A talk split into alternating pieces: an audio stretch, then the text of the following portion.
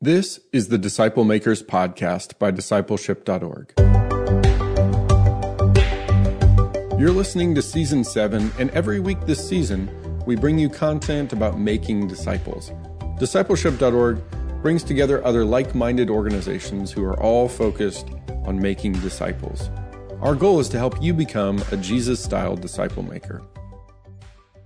Before we get started into the featured content for today, I want you to know about an ebook called Multiply Disciples by Winfield Bevins, which discipleship.org released in partnership with Exponential. Multiply Disciples draws wisdom from church history by looking at several important disciple making movements the Celtic movement, the Moravian movement, and the Methodist movement. These movements offer vital contributions to the church that can help you rediscover the power of making and multiplying disciples of Jesus Christ in the 21st century. Author Winfield Bevins is the director of church planting at Asbury Theological Seminary, and you can download his ebook Multiply Disciples at discipleship.org/ebooks or click on the link in the show notes. Today we're featuring an episode from Renew and their track at the National Disciple Making Forum called The Teaching of Jesus to Fuel Disciple Making. The episode is called Progressive Christianity and Discipleship, featuring David Young and Brett Andrews. Take a listen. Thank you guys for being here. My name is Jason, and I'm with Renew.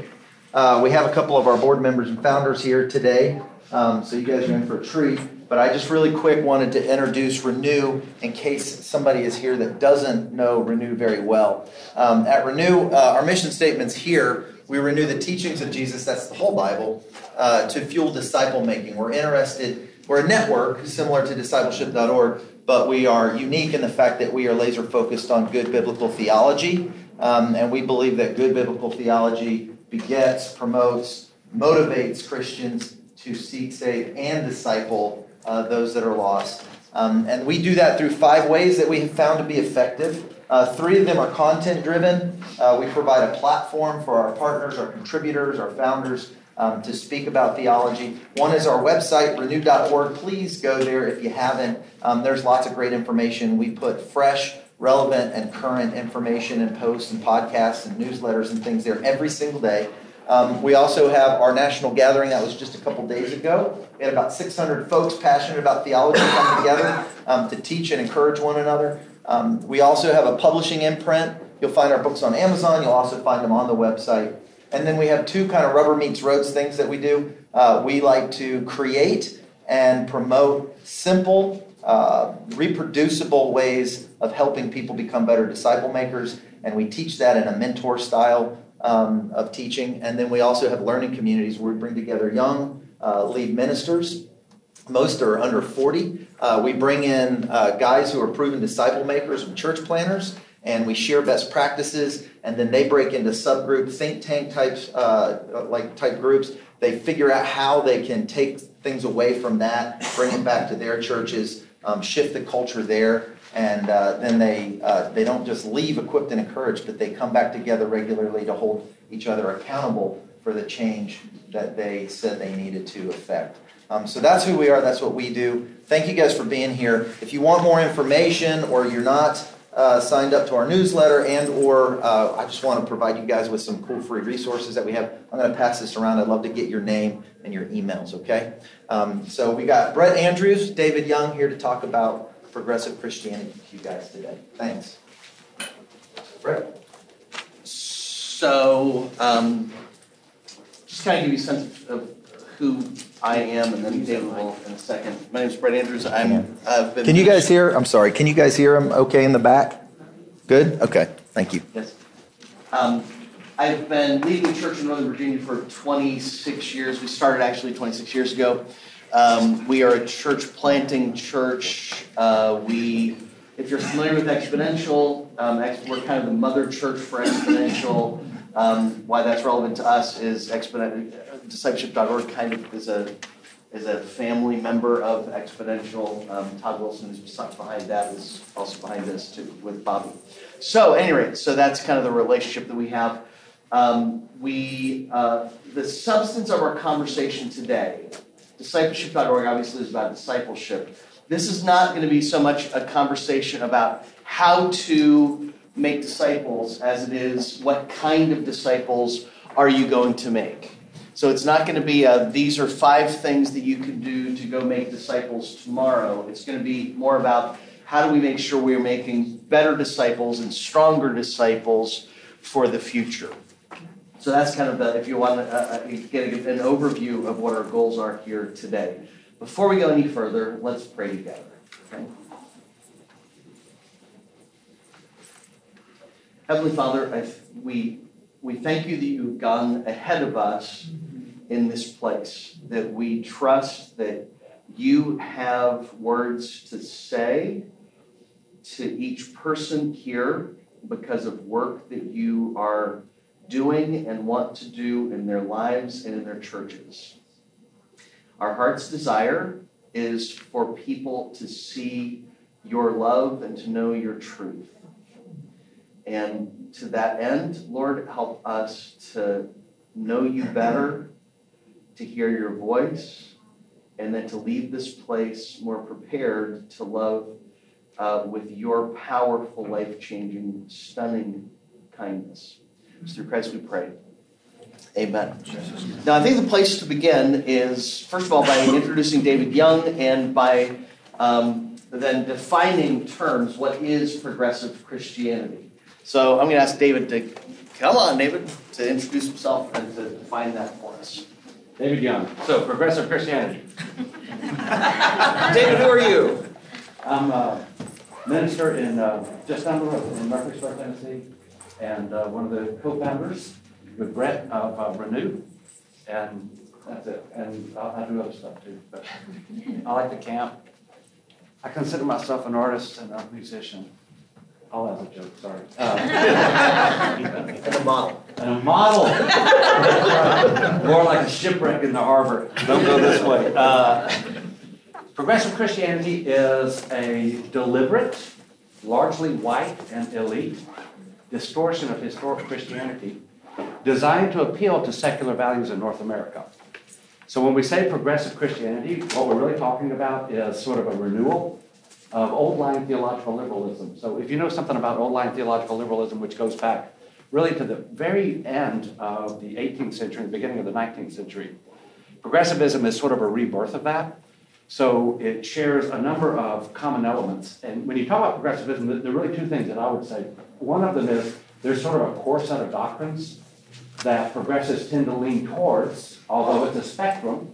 So not everyone is all over the place. Uh, not everyone is fully leaned into these. But the second thing I know about progressivism is it's also sort of an orientation. So I'm going to tell you some of the doctrines that progressives tend to lean towards. But as important as that is the fact that progressivism is an orientation, it's a style that essentially says, you know, we're, we're, we're sort of open to whatever secular America is offering us. And that's an orientation in addition to a set of beliefs. So, generally speaking, uh, progressive Christians in North America will emphasize Jesus as a social reformer more than Jesus as the Son of God. And in some cases, Jesus as the Son of God is totally denied. Progressive Christianity in North America will tend to uh, emphasize personal enlightenment more than the resurrection of Jesus or the resurrection of the dead. Progressive Christians tend to have a very optimistic view of human nature, where the historic Christian faith and scriptures teach that humans uh, are inherently sinful since the fall of humanity. Progressives actually have a very optimistic view of humans. And by the way, that's a, uh, that will explain a whole lot of things about progressivism. Progressivism then generally believes that we have the capacity to build our own utopia here. So for progressive Christians, the kingdom of God generally means social justice, doing social justice stuff here, as opposed to the concept of God really sort of transforming creation and then bringing in a new heaven and a new earth, as the scriptures teach. Progressive Christianity generally doesn't speak of sin, but instead speaks of, um, of social disease. And so salvation for progressive Christianity tends to be more therapeutic or policy driven and less about the atoning, atoning death of Jesus. In fact, progressivism generally plays down the atonement of Jesus, so the cross of Jesus and progressivism tends to be more a martyr's death. This is what happens when you're a good person living in an oppressive government or you know when so and so is president, rather than an actual atonement that forgives humans of their sins. a, a fulcrum for progressive Christianity is that uh, self inspired sentiment is generally much more important than the actual scriptures. And so um, you'll hear people talk about how they feel, and that's generally considered more valid than what scripture may actually say. So now I can keep going with the list, uh, but let me just pause and, and, and I'm going to kind of wrap up my part and we'll go back to you, Brett. Let me just give you a few phrases from the stage that, in my opinion, are indications that people are leaning into progressivism, maybe partly leaning into it, maybe they simply have an orientation towards it, or in some cases, they're fully progressive. So you'll hear things like this My Jesus would never send anyone to hell. When someone says that, what they're saying to you is regardless of the fact that 11 times Jesus mentions hell, my sentiment about Jesus won't allow me to believe that. You'll hear things like this The resurrection doesn't have to be historical, doesn't actually have to have happened for it to be true to me.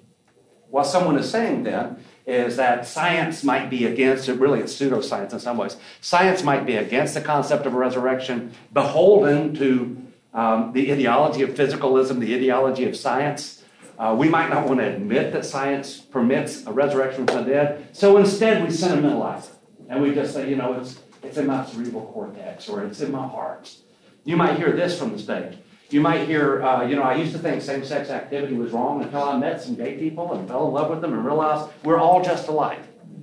What's being said in that sentiment is regardless of what scriptures actually teach, North Americans value diversity and inclusion, and that's more important than what scriptures actually teach. You might hear this. That's what Paul said about gender roles, but what did Jesus say? When you hear that kind of language, someone is saying that Paul is no longer an authority for the church. Uh, and usually, when they say, What does Jesus say? they actually, um, a lot of times, they don't really even mean what Jesus says. They mean only a few select texts from Jesus. And so, uh, you know, for example, the Red Letter Christians, and I'm, I'm not trying to pick on anybody here, but when letter, Red Letter Christians, a, a sort of movement that's uh, about 15 years old, led by guys most of you know, um, when they talk about the red letters of Jesus, you'll notice they generally ignore the red letters of the Gospel of John, which don't really support the program they're building. And they're certainly against the red letters of the book of Revelation, because in the book of Revelation, the red letters are like pretty harsh when you get down to it.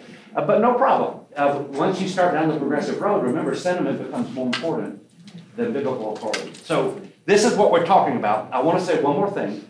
Progressivism is a thing, it exists. It's not just a feeling. I mean, it's not like a, like in, in my tradition and in my fellowship, if you say progressive, it's actually kind of a good word because a lot of us are trying to get out of legalism. And so in my fellowship, Progressive means you clap after a baptism. Okay, that's not what we're talking about. Uh, in my fellowship, when you say they're progressive, it means they believe in grace. That, like you should believe in grace. That's not what we're talking about. Progressivism is um, a well-defined theological movement that's uh, been with us since the earliest part of the 18th century. What makes it so um, dangerous today is that in the last 20 years or so, it's begun to make major inroads into evangelicalism uh, t- uh, taking entire churches, bloggers, authors, speakers, conferences, and really subverting the Christian faith. So there's a definition. You can play off that, right? What would you say in is the is the core at the heart of progressive Christianity, like, like we're talking about that? What is the heart? Uh, at the heart of it is a desire to fit into secular America. And by the way, that's why I say it's really an elitist view. So you need to know this. If you take progressive Christianity anywhere to the global south, Africa, Middle East, the subcontinent of India, Asia, they will look at you like you've lost your mind. It's the same thing as if you were to bring cattle worship here to the U.S. The Israelites, huh? Israelites start worshiping cows of all things. And the answer is when they were in Egypt, the Egyptians worshiped cows. If you wanted to get ahead in business, you worship cows. If you wanted not to be marginalized, you worship cows. When they went to the land of Canaan, Baal, Baal, it was a cow. So it just made perfect sense. But if you took cattle worship somewhere else, it made no sense.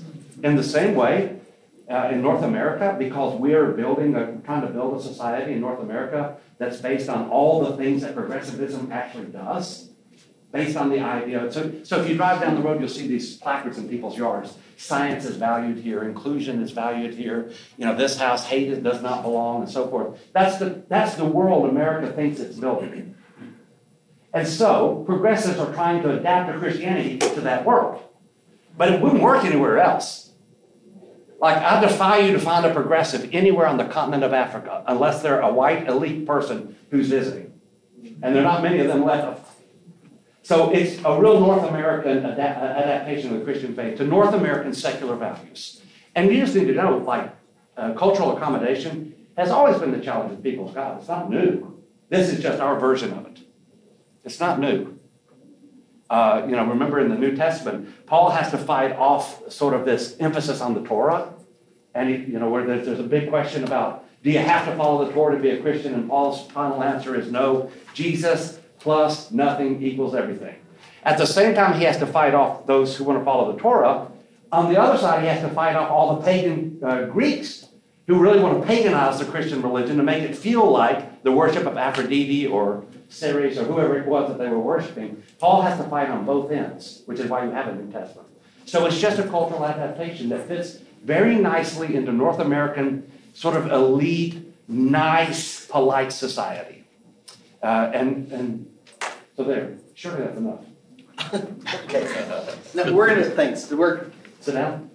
Sure, if you want to. I don't know why. he's written. David's written a book, by the way, although he's not going to promote it, um, called "The Grand Illusion," which Boom! is, I'm promoting it. There okay, it is. Right there it is. Which um, we are taking our staff through it. We train church planters every. Um, I think we'll have nine church planters we're training this year. We're taking them through this as well as part of what we're doing. Grand Illusion is really important. Okay, the nice catch. What we're going to be doing here at the beginning still is to define terms a little bit and define how important it is. So, on a scale of zero to ten, how important do you think what we're talking about actually is? I think it's important to get context for this. So, zero is like not important at all. We really, I, mean, I assume nobody is there. 10 is literally, I mean, is life and death stuff importance. Okay? How important is, Bobby, are you staying for this? I am. Okay, I may have you talk here in just a second. This is so um, how important is what we're talking about? Get a, get a number in your mind. Okay? Okay. Well, uh, good. Why is the question is why is it a ten? I would I, I would suggest to you that it's because you know back in the 1970s, um, in a number of a couple of his books, uh, Patrick, uh, uh, Francis Schaeffer talked about watershed issues. Um, a watershed. We have the Chesapeake watershed where we are where theoretically one raindrop could hit on this side of the watershed and one raindrop could hit on that side of the watershed. This rain, even though they're an inch apart, this raindrop ends in the Atlantic Ocean. This raindrop ends in the Mississippi and in the Gulf of Mexico. So, although they're really close up here, where they actually lead is, compl- I mean, hundreds of miles in the distance. I would say a couple of things. Why is this a 10? First of all, because people literally have died for what we're talking about. You know, who is Jesus really? You know, is there really, is the Bible really true? Is Jesus really Lord? People do die for these things. Um, the second is where you stand on this may allow you.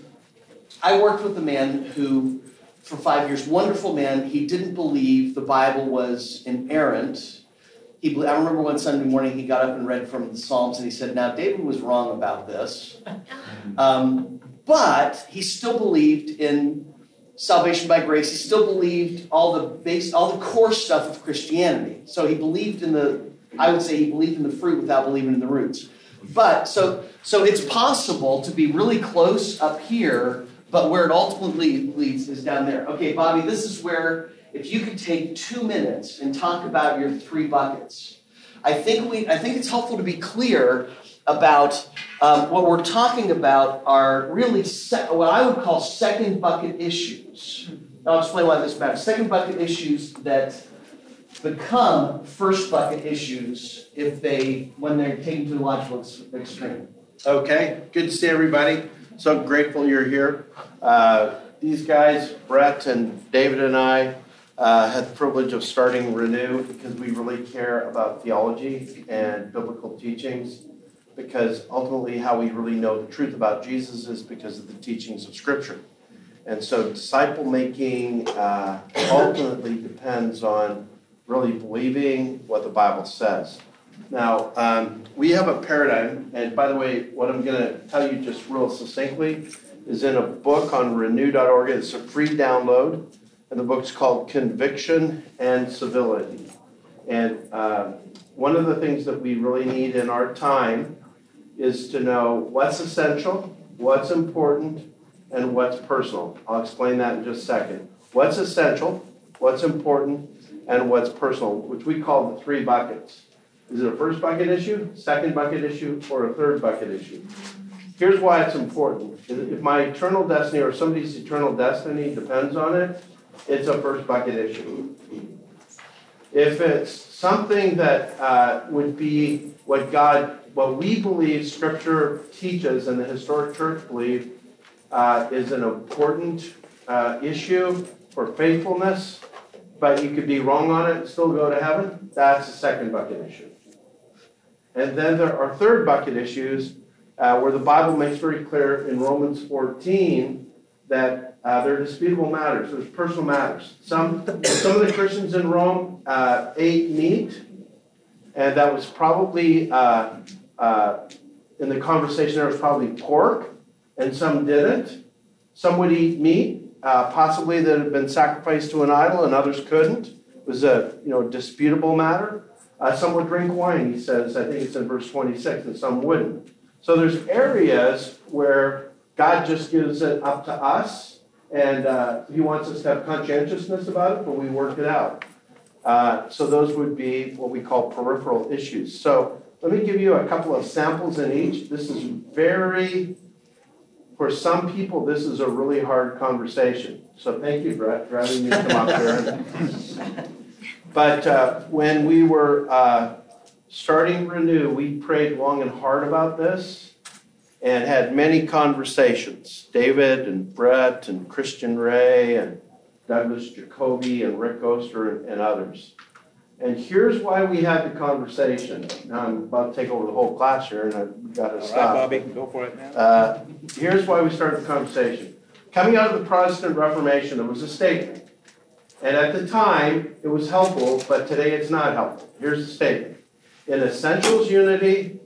In non essentials, liberty. In all things, charity or love. Right? How many people have heard that statement? Okay? So, if something's not essential, it doesn't matter, right? We can just do whatever you want.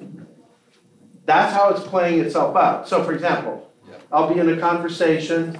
Um, and by the way, I have my renew.org hat on, not my discipleship.org hat on right now for you to hear this, and you'll see why in a second. So I'll be in this conversation with somebody about how in the Bible, only, like, it's normative in the Bible to only have male elders. Okay? And right away, well, somebody go, well, doesn't matter, that's just your opinion. There's good scholars on the other side, and they have another opinion. Well, guess what just happened? It doesn't matter because in essentials, unity, this is clearly non essential, they've said, and so all things love, so it really doesn't matter. Well, what if it does matter? What if that issue actually is a watermark issue uh, for the health of uh, gender and for the health of saying there's norms in the Bible that we should follow? So it's not just a personal opinion or peripheral thing. And so uh, we just have worked through this thing, and it's in that book. And so uh, there are things that I'll give you one more example, then I'm going to be quiet. Um, I had a conversation uh, with uh, a guy, named, his name's Michael Frost, and he's an Australian guy, and uh, he's really popular. And uh, we, he and I have had some debates, just in the in the spirit of trying to, you know, iron sharpening iron, which is a good thing. Well, we ended up having a conversation about people who believe that you can love Jesus and, and live an actively homosexual lifestyle. And uh, he was pressing me, can't you just recognize that they're Christians and they're wrong on this? Friends, here's the problem. Uh, living a lifestyle of actual, of uh, ongoing sexual immorality, deliberately continuing in a sinful life, lifestyle of sexual immorality. Galatians 5 makes it very clear you're not going to enter the kingdom of heaven. So it's not just believing things, but there's certain lifestyles of surrender. And so understanding that that's not just a you know personal opinion or a non-salvation, it actually becomes a salvation issue. Uh, and I know it's a longer conversation, and uh, in some ways it's um, uh, inelegant to bring it up. But the stakes on it are this: if the Bible teaches that it's sexual immorality, and Jesus clearly did, like when Jesus defined sexual immorality in, in uh, or when he uses the word sexual immorality in Matthew, in the first century, everybody knew sexual immorality included homosexuality, which is part of what it was. And when the writers of the New Testament say, if you don't repent of that lifestyle, you will not go to heaven, uh, then I need to be concerned about that and realize that that's an essential issue.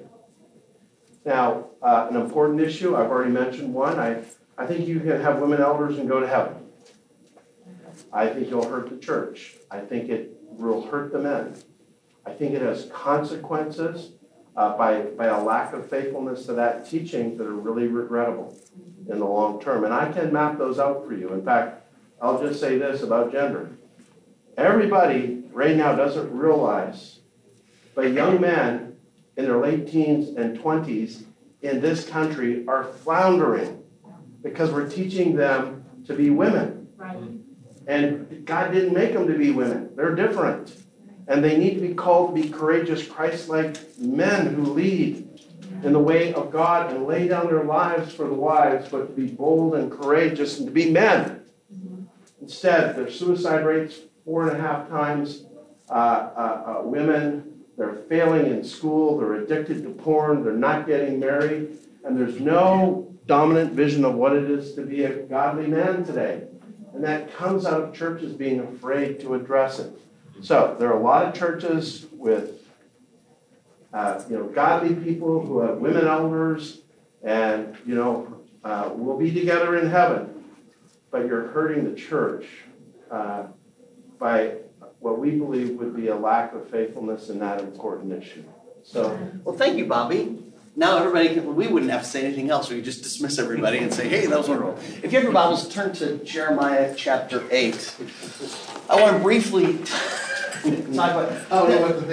To put, to put this in context, this is not, this is, I know this isn't a perfect analogy, but to put this in context with what we're talking about today, um, if this is core, okay, what Bobby would call this, this, these are essential, and this is what you, this is personal, personal, and this is important. Okay, what we're talking about today is, first of all, there are some essential things that progressive Christianity would say aren't essential, and those are like core to Christianity. Like, but um, what we're talking about a lot are what are the important things that yes, you can still go to heaven and believe, you can go to heaven and believe there's no hell. You can go to heaven and believe that there is, that the Bible isn't. Another way, another identifier is when somebody says, I believe that the Bible contains the Word of God.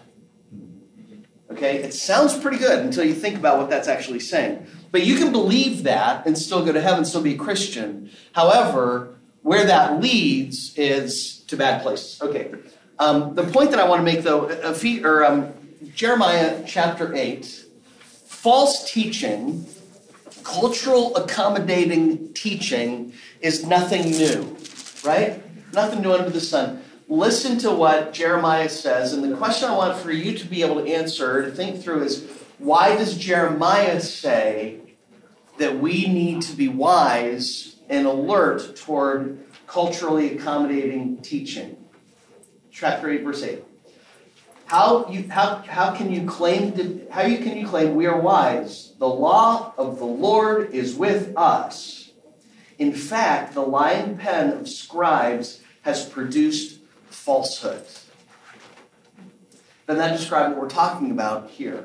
Now we're not talking about the personal opinion stuff. We're talking about the core stuff and some of the important stuff. Okay, um, the the wise will be put to shame and they will be dismayed and, and snared. This is um, Christian Standard Bible, sorry if you're wondering. Um, they have rejected the word of the Lord, so that so what wisdom do they really have? What happens? They claim to be wise, but they're not wise. Therefore, I will give their wives to other men, their fields to new occupants. For from the least to the greatest, everyone is making profit dishonestly. From prophet to priest, everybody deals falsely. They have treated the brokenness of my dear people superficially, claiming peace, peace, when there is no peace. Were they ashamed of that they acted so detestably? They weren't ashamed at all. They could no longer feel humiliation. I love the older translation says they've forgotten how to blush. Therefore, they will fall among the fallen. When I punish them, they will collapse, says the Lord.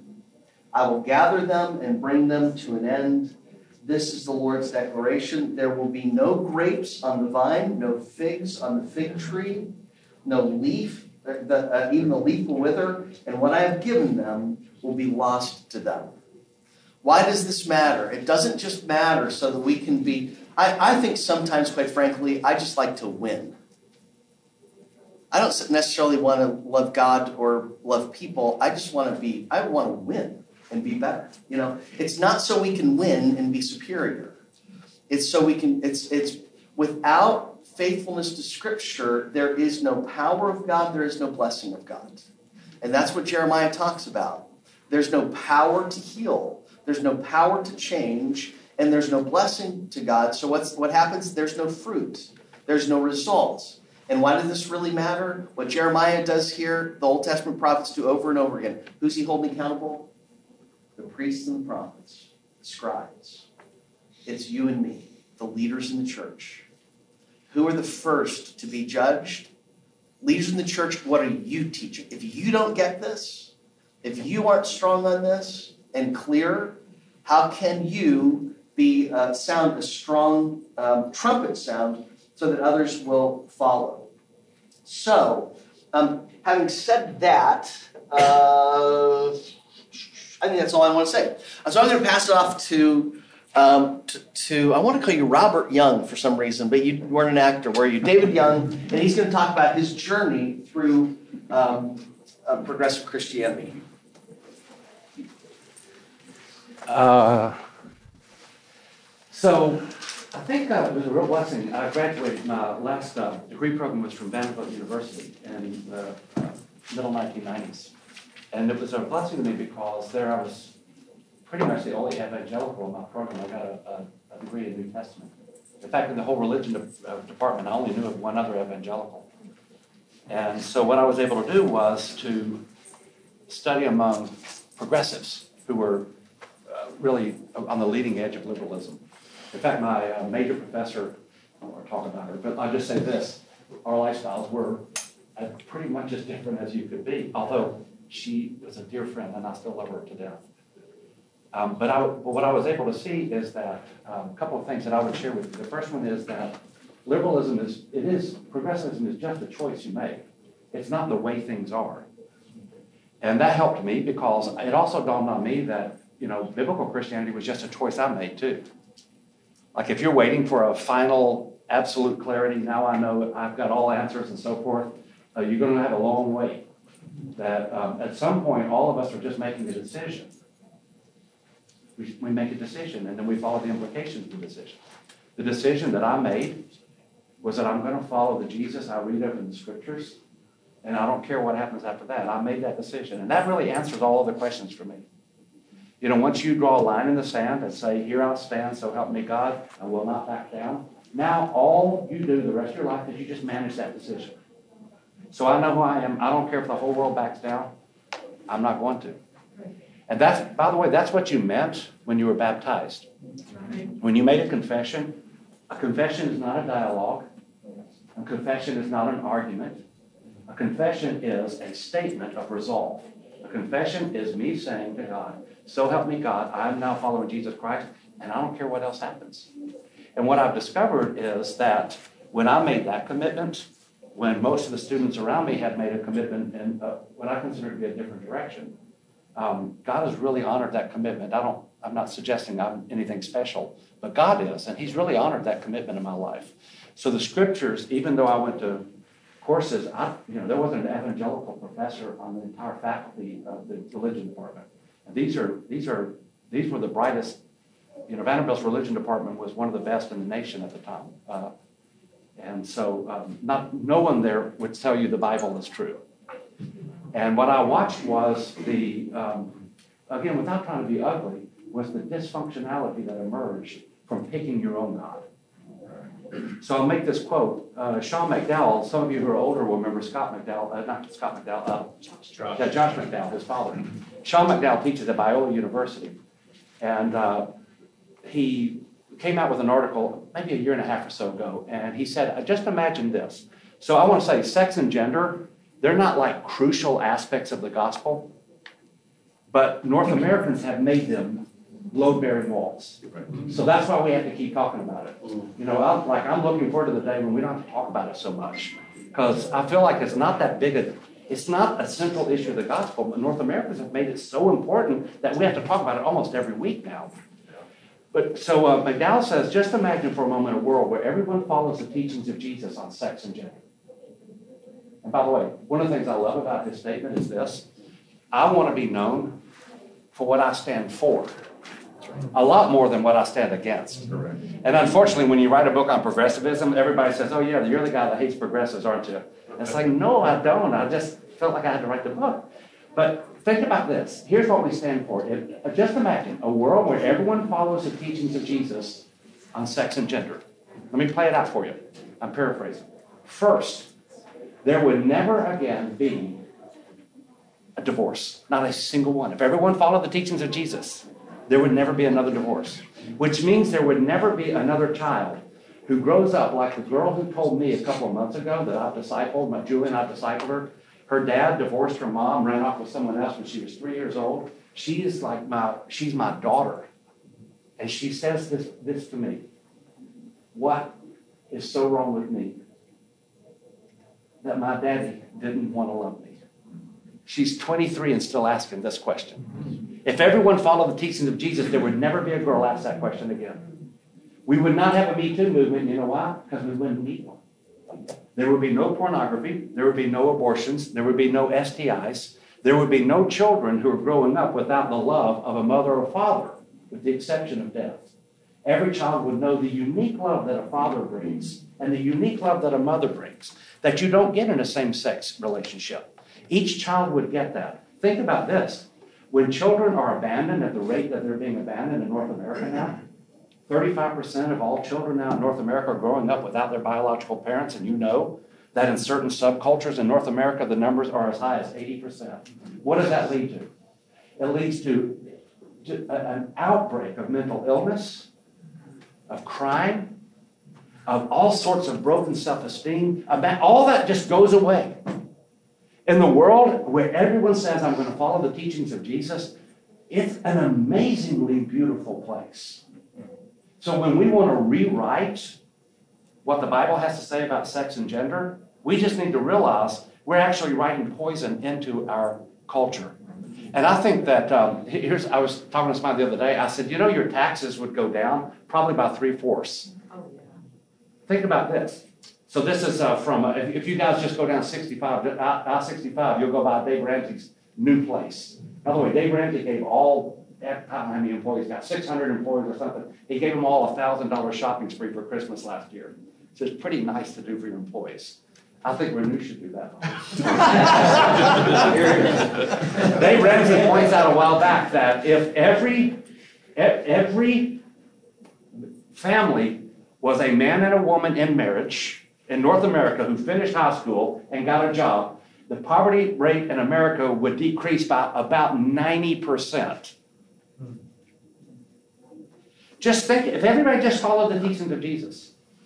And that's why scriptures matter, because our self inspired sentiment says, hey, is this a. So, I, I, and I'm going to stop so, so we can have something else to say besides this, but um, I had a friend call me uh, some months ago. I don't remember how many. And he said, Hey, I got a minister friend. He's moved to town. Something's going really wrong with him. He's going progressive. Will you be willing to meet with him? And I said, Yeah, sure. Give me his number. Well, he waited like a month to send me his number because you know how it goes. Anyway, so I get his number. And uh, before I can call, the guy sends me another email and says, Never mind. He just left his wife, left his children, left the faith, and watch this. So he could go find the authentic him. Okay, he's still a Christian in his mind. He still thinks himself as a Christian. But what he's done is he's decided that his own happiness, his own self inspired sentiment is more important than what the scriptures actually teach. And let me ask you a question Is the world a better place because of that? Uh, so just remind yourself that the boundaries that Americans are trying to destroy m- might be survivable by America's white elite.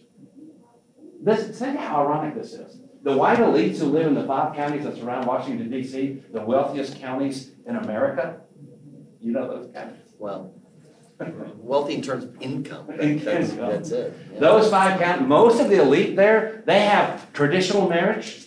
They follow traditional ethics. That, but what they're promoting among the masses is the, the destruction of the guardrails that keep people on the roads. When you tear down the guardrails, people careen off the road. And that's what's happening in North America. We're pulling down all the guardrails and then we're wondering why so many people are running off the road. So, what scriptures give us are not burdensome commands. Remember, John says this his commands are never a burden. The teachings of Jesus are life, they're liberating.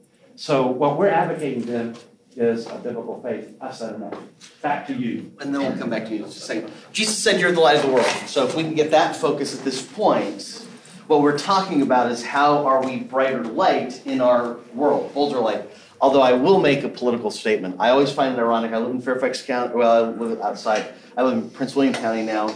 Um, one of the, you know, whenever they do the top um, wealthiest counties in the nation, it's always Prince William, Fairfax, Montgomery County. Where I mean, it's like six of them are in our in Washington D.C. It always makes me laugh when I hear politicians say, "We need to raise taxes so we can help the poor." No, you raise taxes so we can have more money in the Washington D.C. area because that's where your money's going to. Just look at the McMansions. I don't have one. Anyway, okay.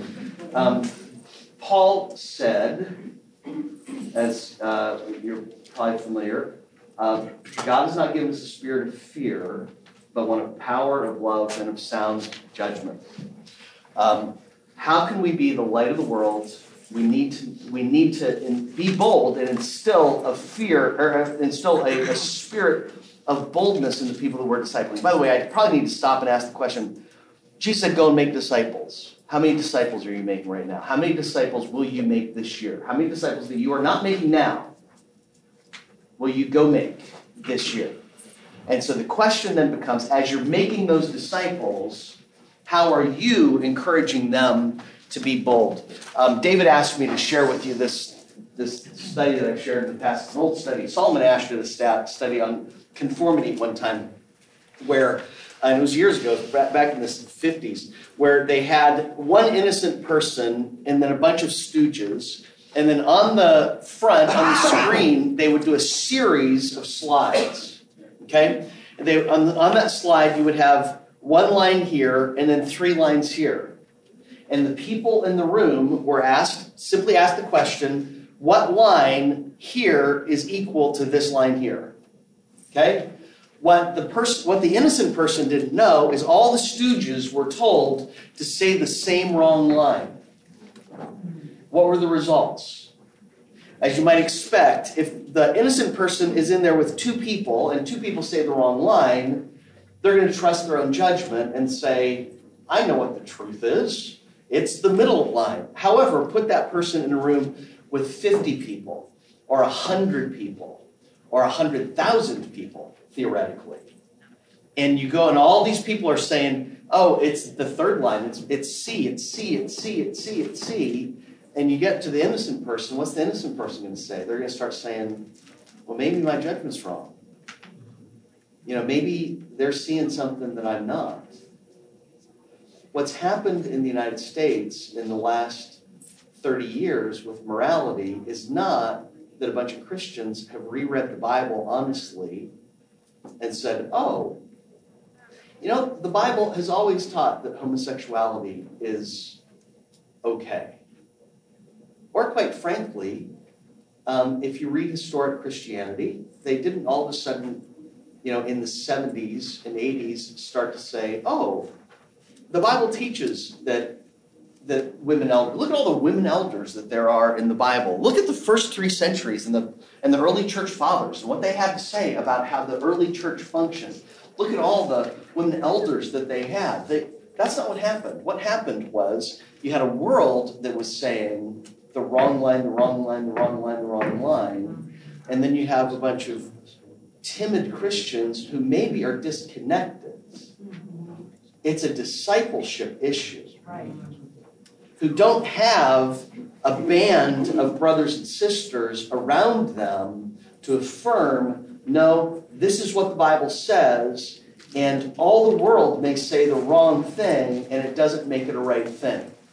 That's why in the early church, you had one of the pressures in the early church was what? Just say Caesar's Lord. Just say Caesar's Lord. And you'd have some people say, you don't have to mean it, just say it. And some would comply with the peer pressure. But others would say, I'm not going to say Caesar's Lord. Jesus is Lord. And they would die for it. And what we need to do is to be discipling people to have the boldness and courage because they have a clarity on what the Bible teaches on these issues. And on the secondary issues, there's second, some secondary issues that really are, are not going to lead away from Christianity, but there are some secondary issues, um, like what the Bible says, that, that will. Um, so here's the question that I would ask you. Um, we do oikos maps at New Life. So if this is you, and these are the people that you're discipling, Jesus said, Go and make disciples of all nations. That means a disciple is a disciple maker. That means you have people that you're discipling, of course, and you're not really a disciple maker until your disciples are making disciples.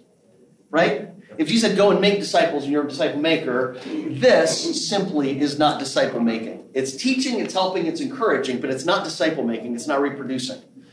Um, reproducing happens when these people are making disciples. Here's my, my point in all of this. How are you going to help these disciples be strong in the faith? I'm going to share one story, kind of what was pivotal for me, and then, and then I want to go back to you, David. Was when the Supreme Court passed the um, approved homosexual marriage. I'm not on Facebook because I would not be a good person on Facebook. I'm not sure that I could be a Christian and be on Facebook, or at least a loving one. but my wife and other people on staff said, Brett, it's probably a good thing you're not on Facebook because the number of people at New Life that are celebrating this um, decision by the Supreme Court. And I realized at that moment, we, we have a heart to reach lost people because Jesus said, Go and make disciples. Go you know, Jesus said, I've come to seek and to save that which is lost. And so our focus has been let's reach lost people and then disciple them. And I realized that is a short term strategy that's not going to work long term. And it certainly is not going to work in a culture that is anti Christian. We have to go and make disciples, but it has to be by strengthening these disciples. Yep, we have a, you're not a disciple that what drives disciple making is lostness. If you don't love God and love lost people, you're not going to make disciples. You're just going to be focused on yourselves. But so so but but it's like is the strategy to try to pull these people in and then try to get them convinced or is it to strengthen the people you're discipling and then hold them accountable for making disciples? So anyway, I would ask you, who are your disciples and how are you holding them accountable? How are you helping them be strong? Go ahead. David, if you want to make some applications. Do we go to 10? Is that right? What hour? Are we, are we done? We, we go to 10? Okay. Uh, Okay, so let me just give you a few kind of final applications and then we have a couple of minutes for the questions. If we don't, then um, I'll give you Brett's cell phone number. And I'll give you his book. uh, when I was, one of my last years with Vanderbilt, we had C.K. Barrett come, who was at that point one of the most uh, prominent English-speaking New Testament scholars in the world.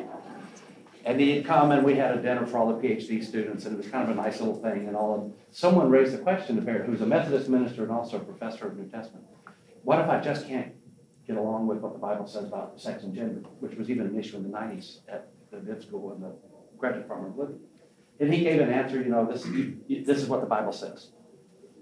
And so I, like, even though it wasn't my thing, I just thought, I wonder what he'd do if I pushed him on it. So I pushed him a little further and I said, you know, what if I, like, what if at the end of the day, I, I just can't accept it?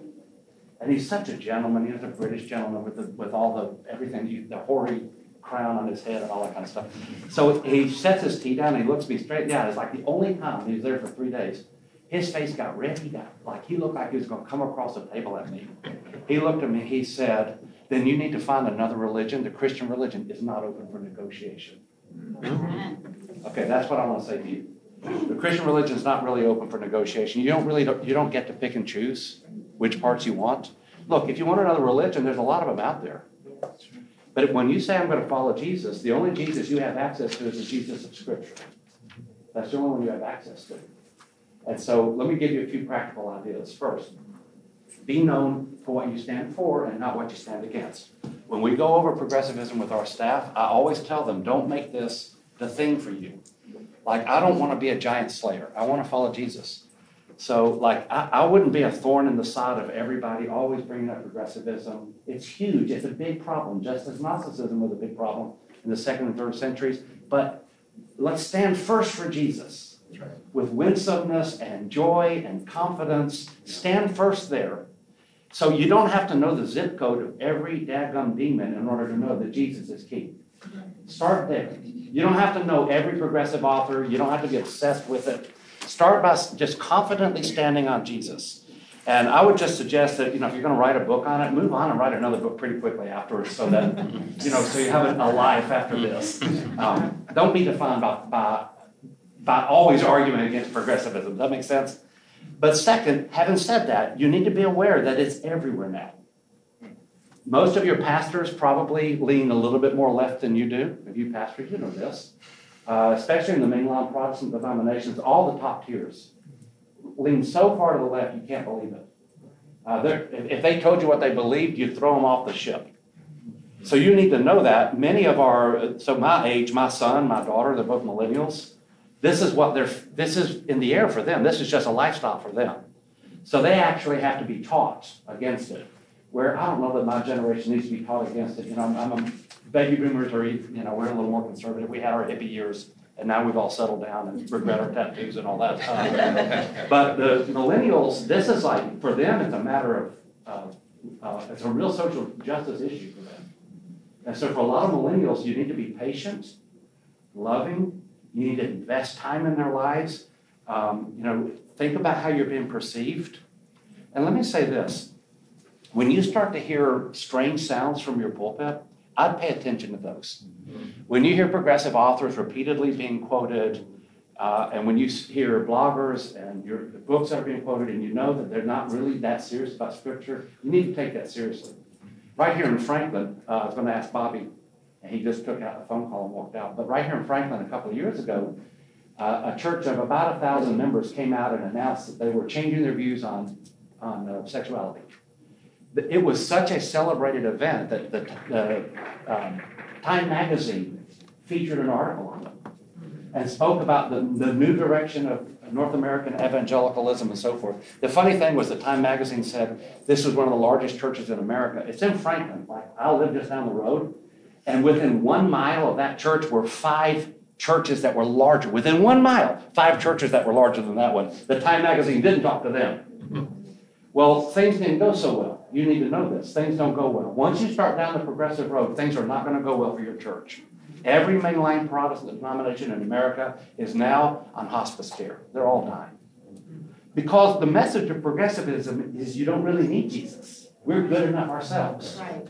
So progressive churches just start to die. Within a year of the announcement, the church had gone from 1,000 to 500.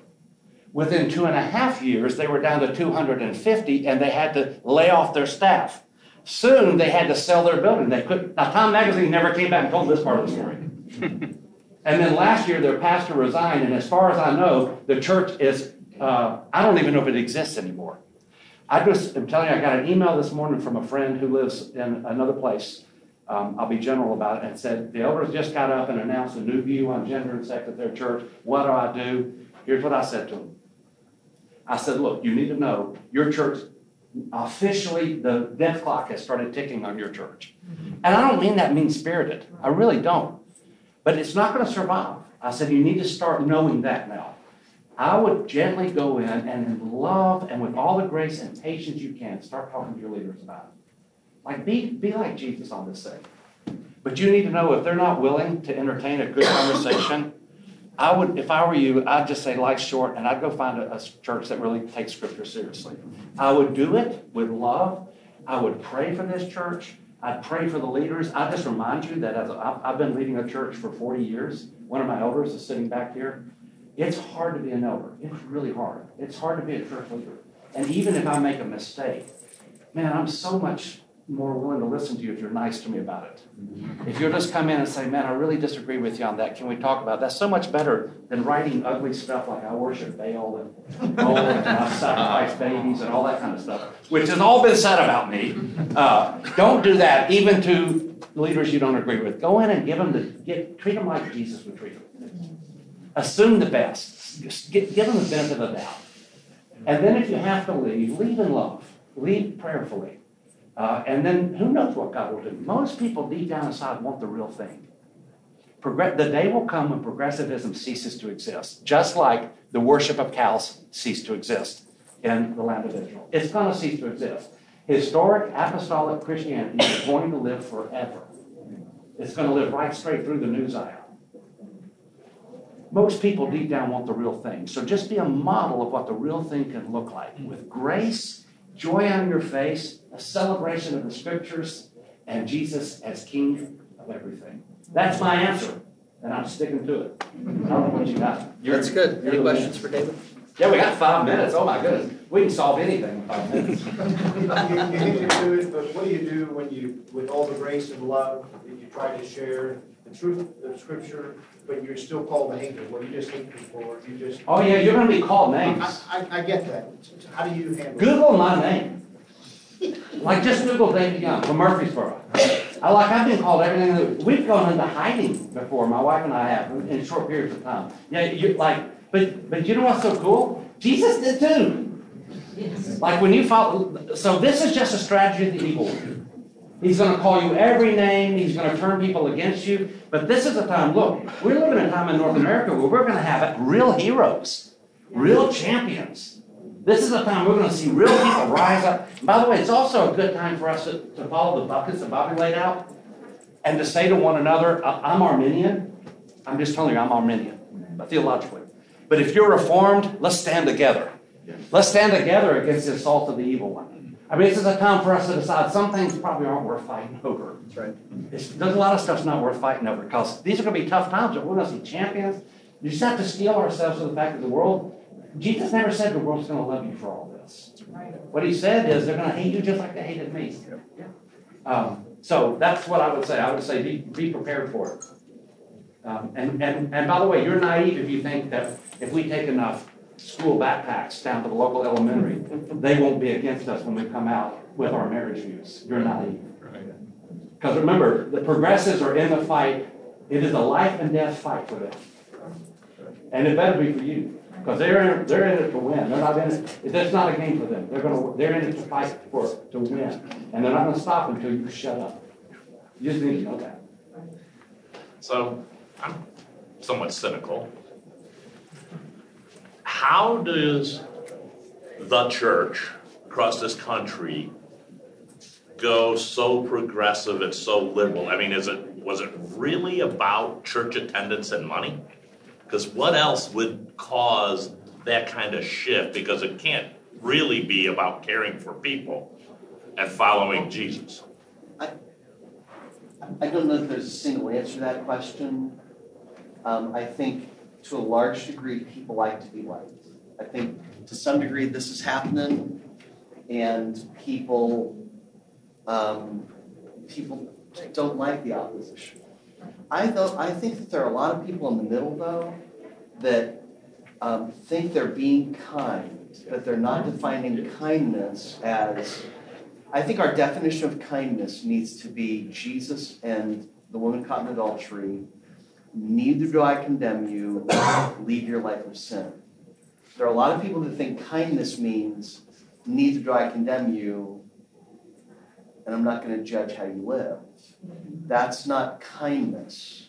That's tolerating destructiveness, right? Destructive behavior. But I think there are a lot of people in the middle who genuinely, I think there are a lot of pro choice people who genuinely believe that they're doing the kindest thing in offering abortions to women. But what they don't understand is the yes, neither I condemn is great, but you're just leading them to greater destructiveness if you if you don't help if you don't if you don't identify what sin really is and what it'll do. So there's my quick. I agree. I would say just add this. Uh, you know, we we we become cultural Christians, and when times get hard, cultural Christians drop out. Which is Yeah. why what's happening in America is, is like seriously really really bad for America. I mean, it's bad. It's going to be bad, but it's actually good for the church because now suddenly, when all the cultural Christians leave us, Yep. you're going to have a church full of like really rock solid disciples. And uh, Jesus, all he needed was 12, and even one dropped out of his church. All he needed was 12. And so I do think cultural Christianity has said that people, as long as the current was flow, like we were, we were in the mainstream American current, you could just flow with it. And now that the current has turned, cultural Christians are going to drop out. Bad for America, but good for the church. Can we take that last question and then we're going to have a reset?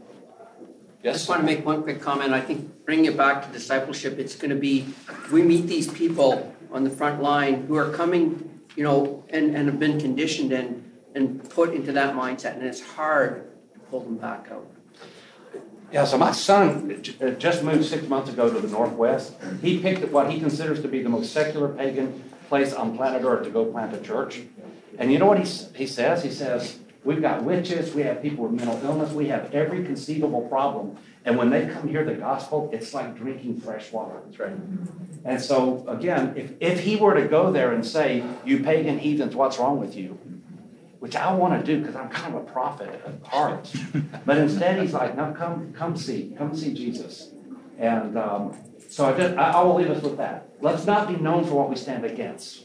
Be known for what we stand for. We stand for Jesus, the Jesus of Scripture. And to answer your question and to go back to your discipleship thing, I think to some degree people don't really believe in the power of the gospel. They don't really believe that the gospel brings salvation in every way. And so they lose the boldness of realizing that lost person who disagrees with me, they need Jesus. And the only way that person can overcome their shame is to lift, is to own their sin and to lift high the cross is greater than their sin. But when we lose the conviction of the power of the gospel that the world that I need and the world needs, and it becomes cultural Christianity, it becomes my happiness, then we lose our power. There you go. Hey, thank you guys for being here. Where's that clipboard? Right here. Oh, perfect. Um, so if you didn't sign the clipboard, we ask that you sign it. If you uh, enjoyed this session, if you're passionate about convictions based on theology, and you're sorry you missed our gathering a couple days ago, we have another one next year. We're trying to make it easier for more people to come. We've switched it to a Friday evening Saturday, so hopefully more folks can find that time uh, available. But you can find that at renew.org. And make sure you sign up here. We'll make sure you don't miss it. So thank you guys for attending the session.